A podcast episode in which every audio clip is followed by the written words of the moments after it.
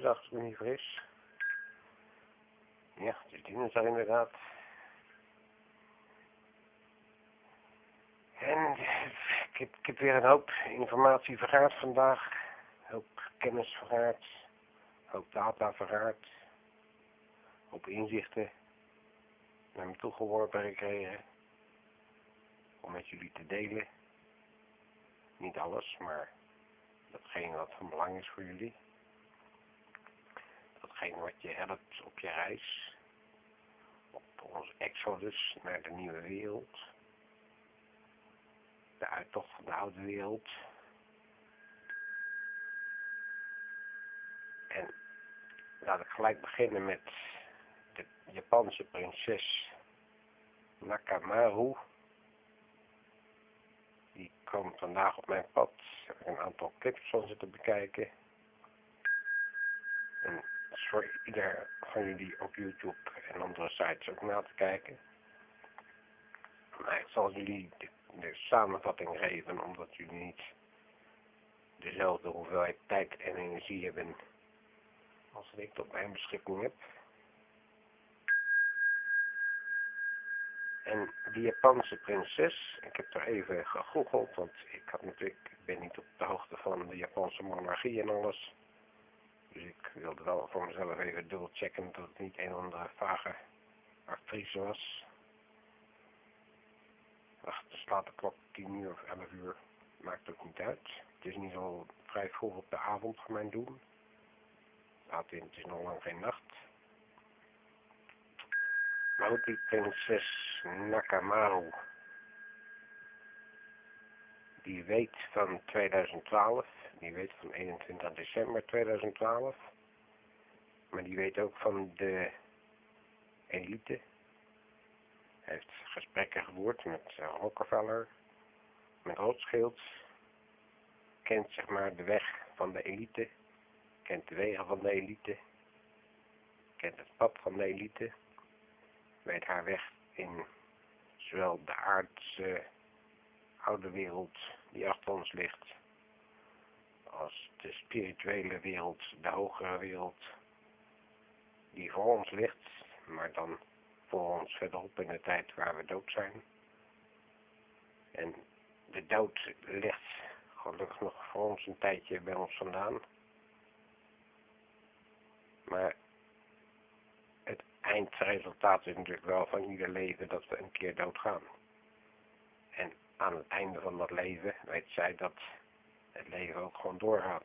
Omdat het bewustzijn een eeuwig bewustzijn is. En je leven hier op aarde zit je gevangen in je genenpakket, zoals ik het altijd maar noem.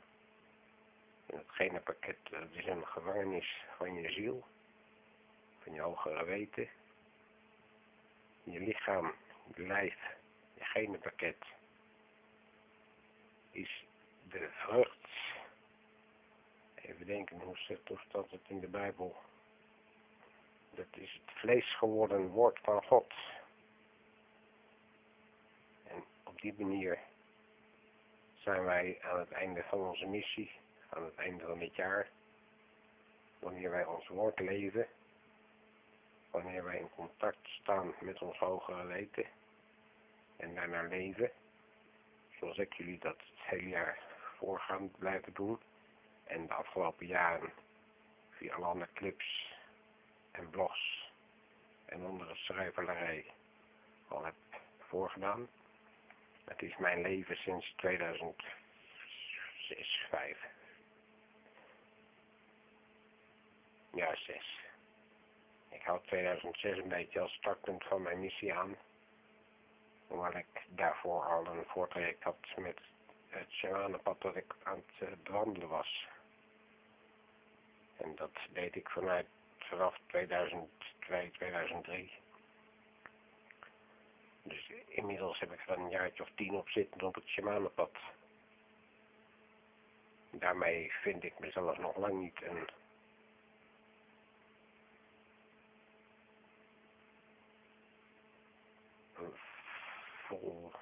volleerd shamaan. Maar ik ben wel een bovengemiddelde shamaan. En dat ik bovengemiddeld ben, dat is in mijn hele levenswandel altijd een standaard iets geweest. Ik heb een vijftiental banen gehad, bazen gekend, beroepen uitgeoefend. En bij elk van die beroepen was ik vrij, vrij kort tijdsbestek bovengemiddeld. Het enige waar ik niet geschikt voor was en nog steeds niet ben, is het schoonmaakwerk. Dat heeft er nog geen enkele prioriteit bij mij. Maar er zijn er anderen voor die dat liever doen, zeg ik dan maar. Goed, ik dwaal af.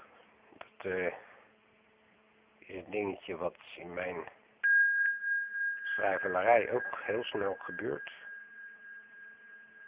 En wat in mijn hele leven heel snel gebeurt.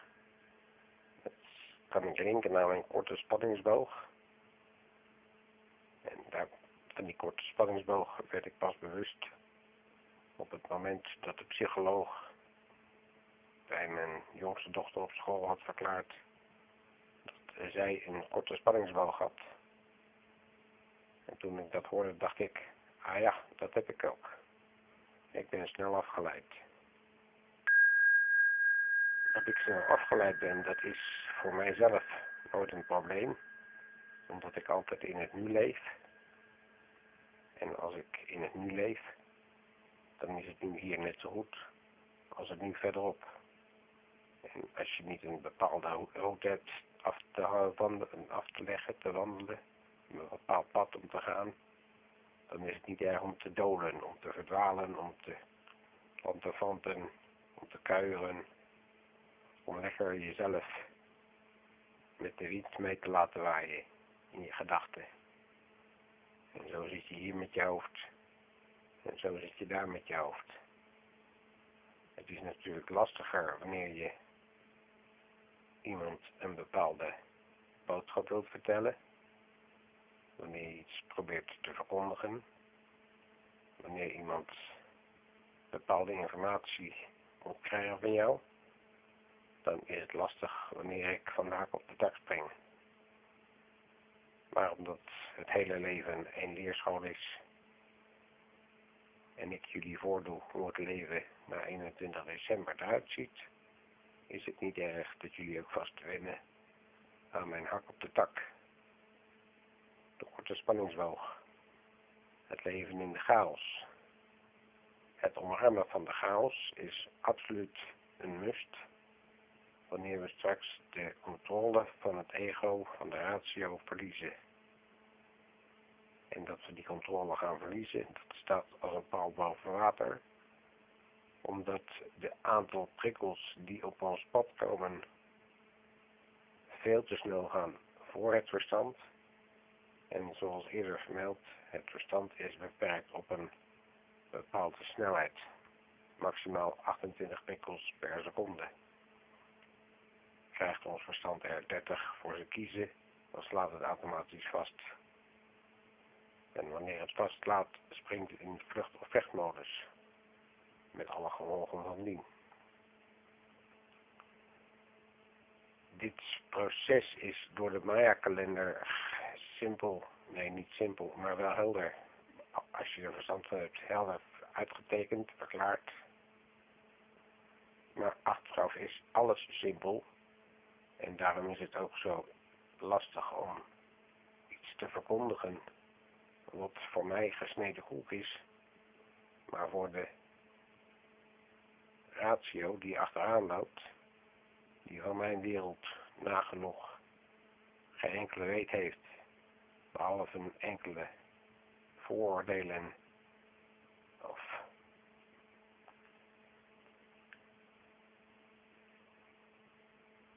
Ja, het zijn eigenlijk alleen vooroordelen. Het is gissen wat ze doen. En in dat gissen blijft altijd een stuk zitten wat ze voor zichzelf invullen met de bouwstenen die ze zelf hebben vergaard door hun eigen ervaringen uit hun eigen verleden. En dat is altijd tekort voor de nieuwe wereld. Mijn wereld is, mijn belevingswereld, is oneindig veel groter dan het verstand kan behappen.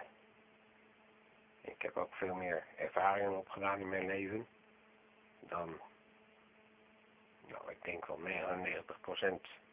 van de mensen om me heen. Al die ervaringen hebben mijn belevingswereld, mijn innerlijke belevingswereld, een flinke aantal vierkante meters, maar dan in het hoofd opgeleverd. En die belevingswereld die groeit dus naar de ervaringen die je hebt in je leven. En hoe meer ervaringen je hebt, hoe hoger je op de evolutieladder komt te staan, hoe wijzer je bent. Hoe hoger je op de pikorde komt te staan. Ervaring is kunde. Kunde is kennis en kennis is macht.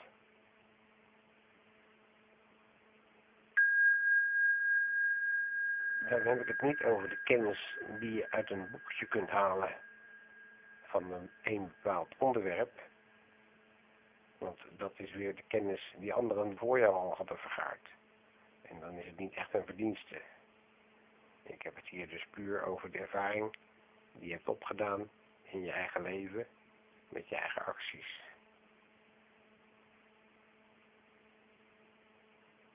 Je daden uit het verleden zijn de acties die de ervaringen doen optekenen. Zeg ik dat goed? Ja, ik weet het niet, maakt ook niet uit. Dan is de grap dat ik niet na hoef te denken, maar gewoon vertel. En al wat ik vertel, daar denk ik op voorhand niet meer na. Maar soms sta ik stil en kijk achterom van, wat heb ik eigenlijk verteld? Ja, dan weet ik het vaak zelf ook niet meer, omdat het allemaal weer verderop op de reis weer in mijn hoofd. En zo werkt de chaos. Maar zo werkt ook de chaos-theorie. En voor wie de chaos-theorie niet kent, en die, even denken, is dat, die is simpel, wederom simpel als je het weet uit te leggen. Iets wat je van bovenaf bekijkt, van een afstand bekijkt, dan zie je het patroon erin. Waar je middenin staat, zie je alleen dat stuk waar je tussen staat. Als je in de dag zelf leeft, met de wijzers van de klok, de waan van de dag achterna, de tredmolen van de sleur dat rondje loopt, van werken naar huis, werken naar huis, weekends vrij, die sleur, die tredmolen, dan is je wereld niet groter dan die tredmolen die je bewandelt. En als je in die tredmolen vastzit, dan heb je totaal geen weet van de wereld buiten jouw tredmolen. En die tredmolen is aan de ene kant je gevangenis, aan de andere kant je gouden kooi, of je veilige kooi, of je matrix. En je bent daar gehecht geraakt. Je noemt het cultuur of geloof, religie. Is wie jij denkt dat jij bent. Op het pad wat jij denkt dat jouw pad is. En als we daar het touw doorsnijden van die molen, dan zul je toch door blijven lopen om die molen, omdat je niet beter weet. En zolang de pijnprikkels jou niet wegjagen van die as, zul jij blijven lopen om die as. Er is voor jou dan geen noodzaak om buiten de box te treden. En wanneer die noodzaak er niet is, zul je ook niet groeien.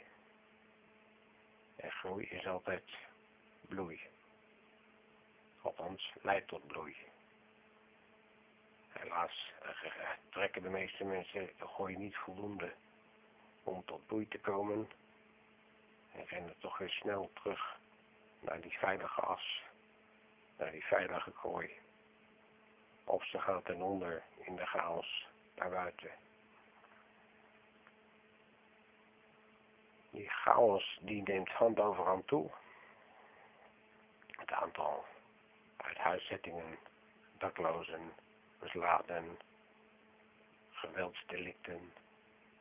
Ach, noem het allemaal maar op. Het zijn allemaal tekenen destijds. Allemaal ego's die in hun vlucht- of vechtmodus springen en lost in space verdwalen in het grote niets.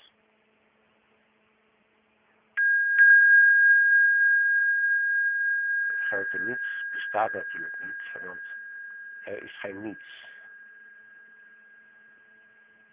De negatieve ruimte die de wetenschap heeft gecreëerd als niets is puur voor het gemak van de wetenschap, omdat ze te beperkt zijn om het geheel te benoemen. Het geheel van ons universum, waarin de wetenschappers en de politici en de elite altijd naast op zoek zijn naar buitenaards leven, naar andere werelden om te bevolken, of andere volkeren om te veroveren, andere domeinen om te claimen, andere landen om te koloniseren.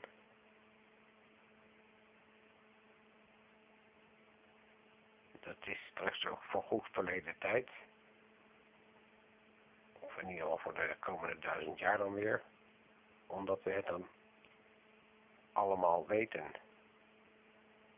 We zijn straks alwetend wanneer we buiten ons ratiopark staan.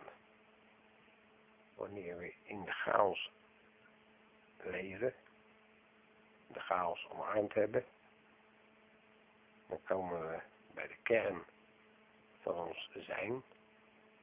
En de kern van ons zijn is dat we allemaal dezelfde zijn. We zijn alles één.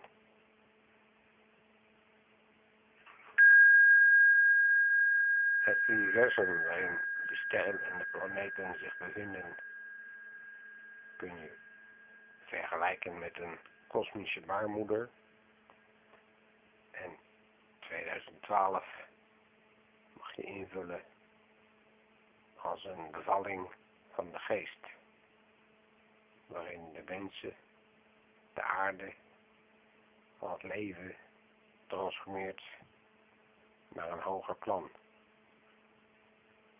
En het hogere plan, daar kunnen we heel mythisch over doen. Heel raadslachtig over praten. Daar kunnen we ufo's en pleiaden bij verzinnen. Of andersoortige lichtwezens. Maar het is in de kern vergelijkbaar met de bloem die uit de knop komt. Het is de lotus die bloeit op de modder. Die bloem die komt niet van buitenaf, maar die zat er altijd al in en heeft zich ontvouwen in de tijdsgeest, gevoed met de ervaringen van het verleden. En op die manier zullen wij als mensen, als pakketten, aan het einde van de tijd volgroeien in volmaaktheid om als zodanig, als volmaakt mens, het eeuwige leven te bezitten. En met het eeuwige leven leven we dus tijdloos. Tijdloos leven in het leven zonder de klok, zonder de minuten, zonder de dagen, maar altijd in het nu verkeren altijd dit moment vol ervaren. En vol met z'n allen ervaren. En nu is dat voorbehouden aan de enkelingen die al zover zijn. En het merendeel daarvan zit veilig opgesloten in het gesticht. Omdat die te gek waren. Maar die mensen werden alleen gek, omdat ze niet begrepen hebben. De psychiatrie weet van de geest, laat ik het voorzichtig zeggen, veel te weinig af.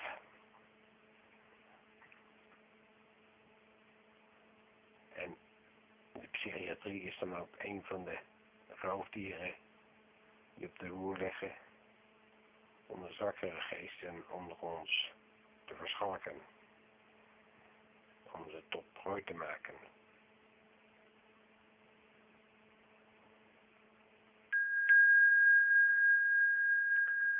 Die roofdieren, of in ieder geval de metaforische roofdieren, die vinden we overal om ons heen. En degenen die zwak van geest zijn, zijn niet in staat om hun eigen verantwoording in te zien en te dragen of te verdragen. En die zullen dus voor of laat ten prooi vallen aan een van de vele roofdieren die ons maatschappij rijk is.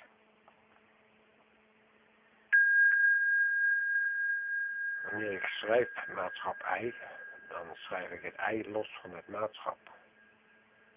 Omdat ik dat in mijn boek ook zo heb opgetekend. Het maatschap ei. Daar komen we uit, daar kruipen we uit. Dat heeft een bepaalde tijd geduurd.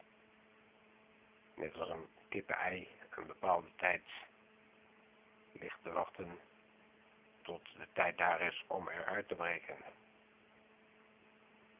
Aan het einde van dit jaar is ons maatschappij uitgebroed en zullen we verder leven in een samenleving. En ook daar weer samen een leving los van elkaar geschreven. We leven samen als één buiten het maatschap ei.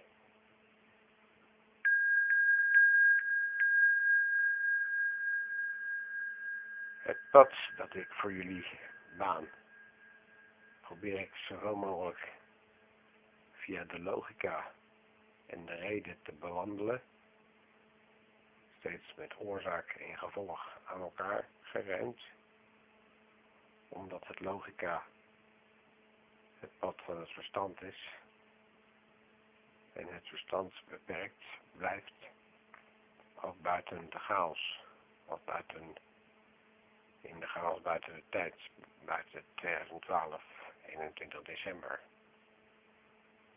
We kunnen dus met ons verstand, via logica en reden, tot de grens worden gebracht.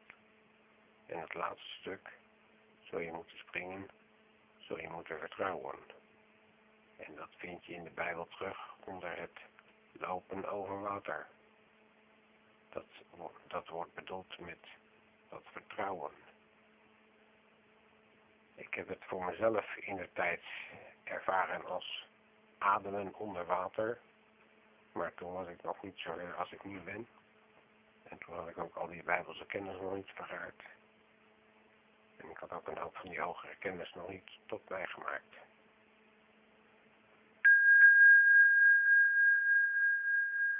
Die hogere kennis, die lezen we trouwens gewoon uit, weer gewoon tussen aanhalingstekens, omdat het voor mij gewoon is, maar voor ieder onder of achter mij nog onbekend terrein is. Maar dat lees ik gewoon in de Akasha. En de Akasha is de grote universele bibliotheek waarin al onze gedachten zijn opgeslagen. Waarin alles wat ooit is geweest, ooit is gezegd of ooit is gedacht,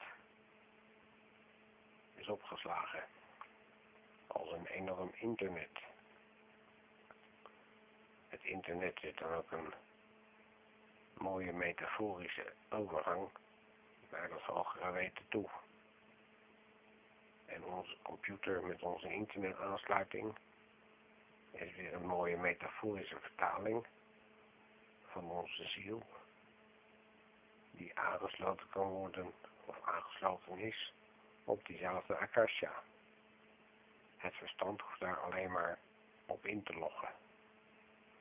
En dan vaart het gewoon mee in de grote oceaan.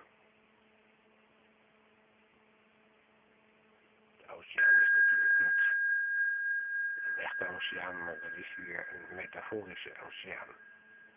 Vergelijkbaar met de Rode Zee in de Bijbel, die Mozes voor zijn volk, het slaapvolk, in tweeën heeft gespleten, zodat ze veilig konden ontsnappen aan de farao. Soortgelijk doe ik met mijn logica en reden. Ik bouw de regenboogbrug door die Rode Zee heen, over het ravijn van de angst heen. Ik neem jullie mee naar een wereld die op eigen kracht niet kunt bereiken, wanneer je daar niet de juiste sturing voor hebt, de juiste begeleiding hebt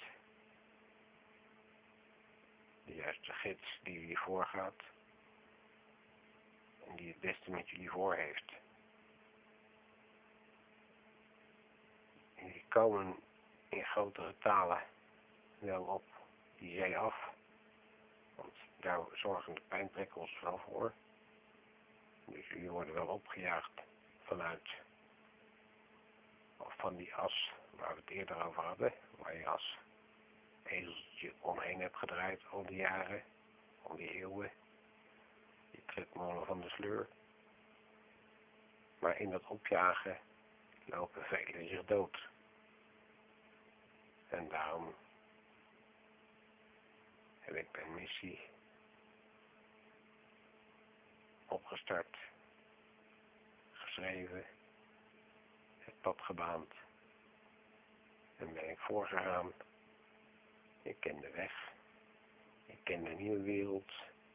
En ik ken de oude wereld. En ik mag graag zeggen, wie mij lief heeft, die volgt mij.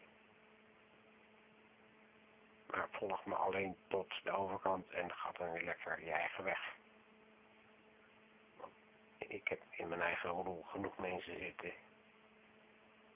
Ik heb genoeg dierbaren om me heen. Ik help je op weg. Ik wijs je de weg. Ik doe het voor. Ik laat je zien waar de gevaren zijn. En hoe je die hulp kunt bieden. En wanneer er een beroep bij wordt gedaan, zal ik zien of ik aan de vraagstelling kan voldoen. Maar het kan ook zijn dat ik gewoon nee zeg, omdat ik daar de tijd niet voor heb. Of de zin in heb. Of belang bij heb. Ik hoop dat dat duidelijk is. Ik schrijf weliswaar het sluitstuk van de Bijbel. En ik heb weliswaar alle vragen op alle antwoorden. Maar dat wil niet zeggen dat 7 miljard mensen aan mij allemaal hun vragen kunnen gaan stellen. dat heb ik op voorhand met mijn hogere weten afgesloten, afgesproken. Dat gaan we niet doen. Daar is het internet voor. Daar is mijn boek voor. Daar zijn mijn blogs voor. En daar is deze podcasting voor. Die kunnen jullie allemaal in je eigen tijd bestuderen. Die kunnen jullie allemaal nalezen naar luisteren, naar kijken. En mocht er dan nog ergens een vraag overblijven die door kan sijpelen tot mij, dan krijg je daar wel een antwoord op. Maar beter is het om die vraag voor jezelf te beantwoorden. Want als ik de ervaring heb dat ik op elke vraag die ik kan bedenken het antwoord aan de andere kant zie liggen, dan is er geen vraag waar geen antwoord op is. En datzelfde is voor jullie ook van toepassing. Als je een vraag kunt bedenken, kun je het antwoord ook bedenken. Dat zit er gewoon aan de keerzijde van die vraag.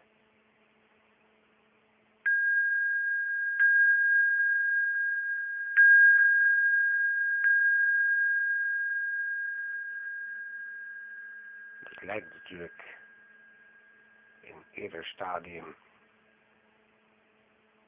ingewikkeld tot onmogelijk, maar oefening bij kunst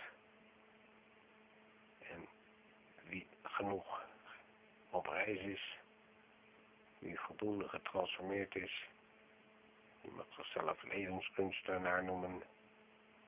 En die weet gewoon hoe het allemaal werkt. Kijk om je heen, naar de ogen van de mensen om je heen en lees in de ogen de blauwdruk van de ziel. Lees waar die persoon staat op de pikorde ten opzichte van jou. Staat hij boven jou? Of staat hij onder jou? Of staat hij misschien gelijk aan jou? De ogen zijn de spiegel van de ziel. Dat is een dichterlijke uitspraak. Die toch niet zomaar uit, eigenlijk weer wel uit de lucht is komen vallen, maar niet een loze kreet is. De ogen zijn daadwerkelijk de spiegels van de ziel. Daarin lees je, zoals ik zei, de blauwdruk van de ziel. Je leest de bouwtekening, je leest het pad, je leest de ervaring, je leest de kracht, je leest veel meer dan zijn ze of blauw, of bruin of zwart. Je leest de ogen. De klok slaat alweer. Wat mij doet vermoeden dat mijn half uurtje erop zit. Dus ik ga deze podcasting weer beëindigen voor vandaag. En we gaan morgen weer gewoon verder.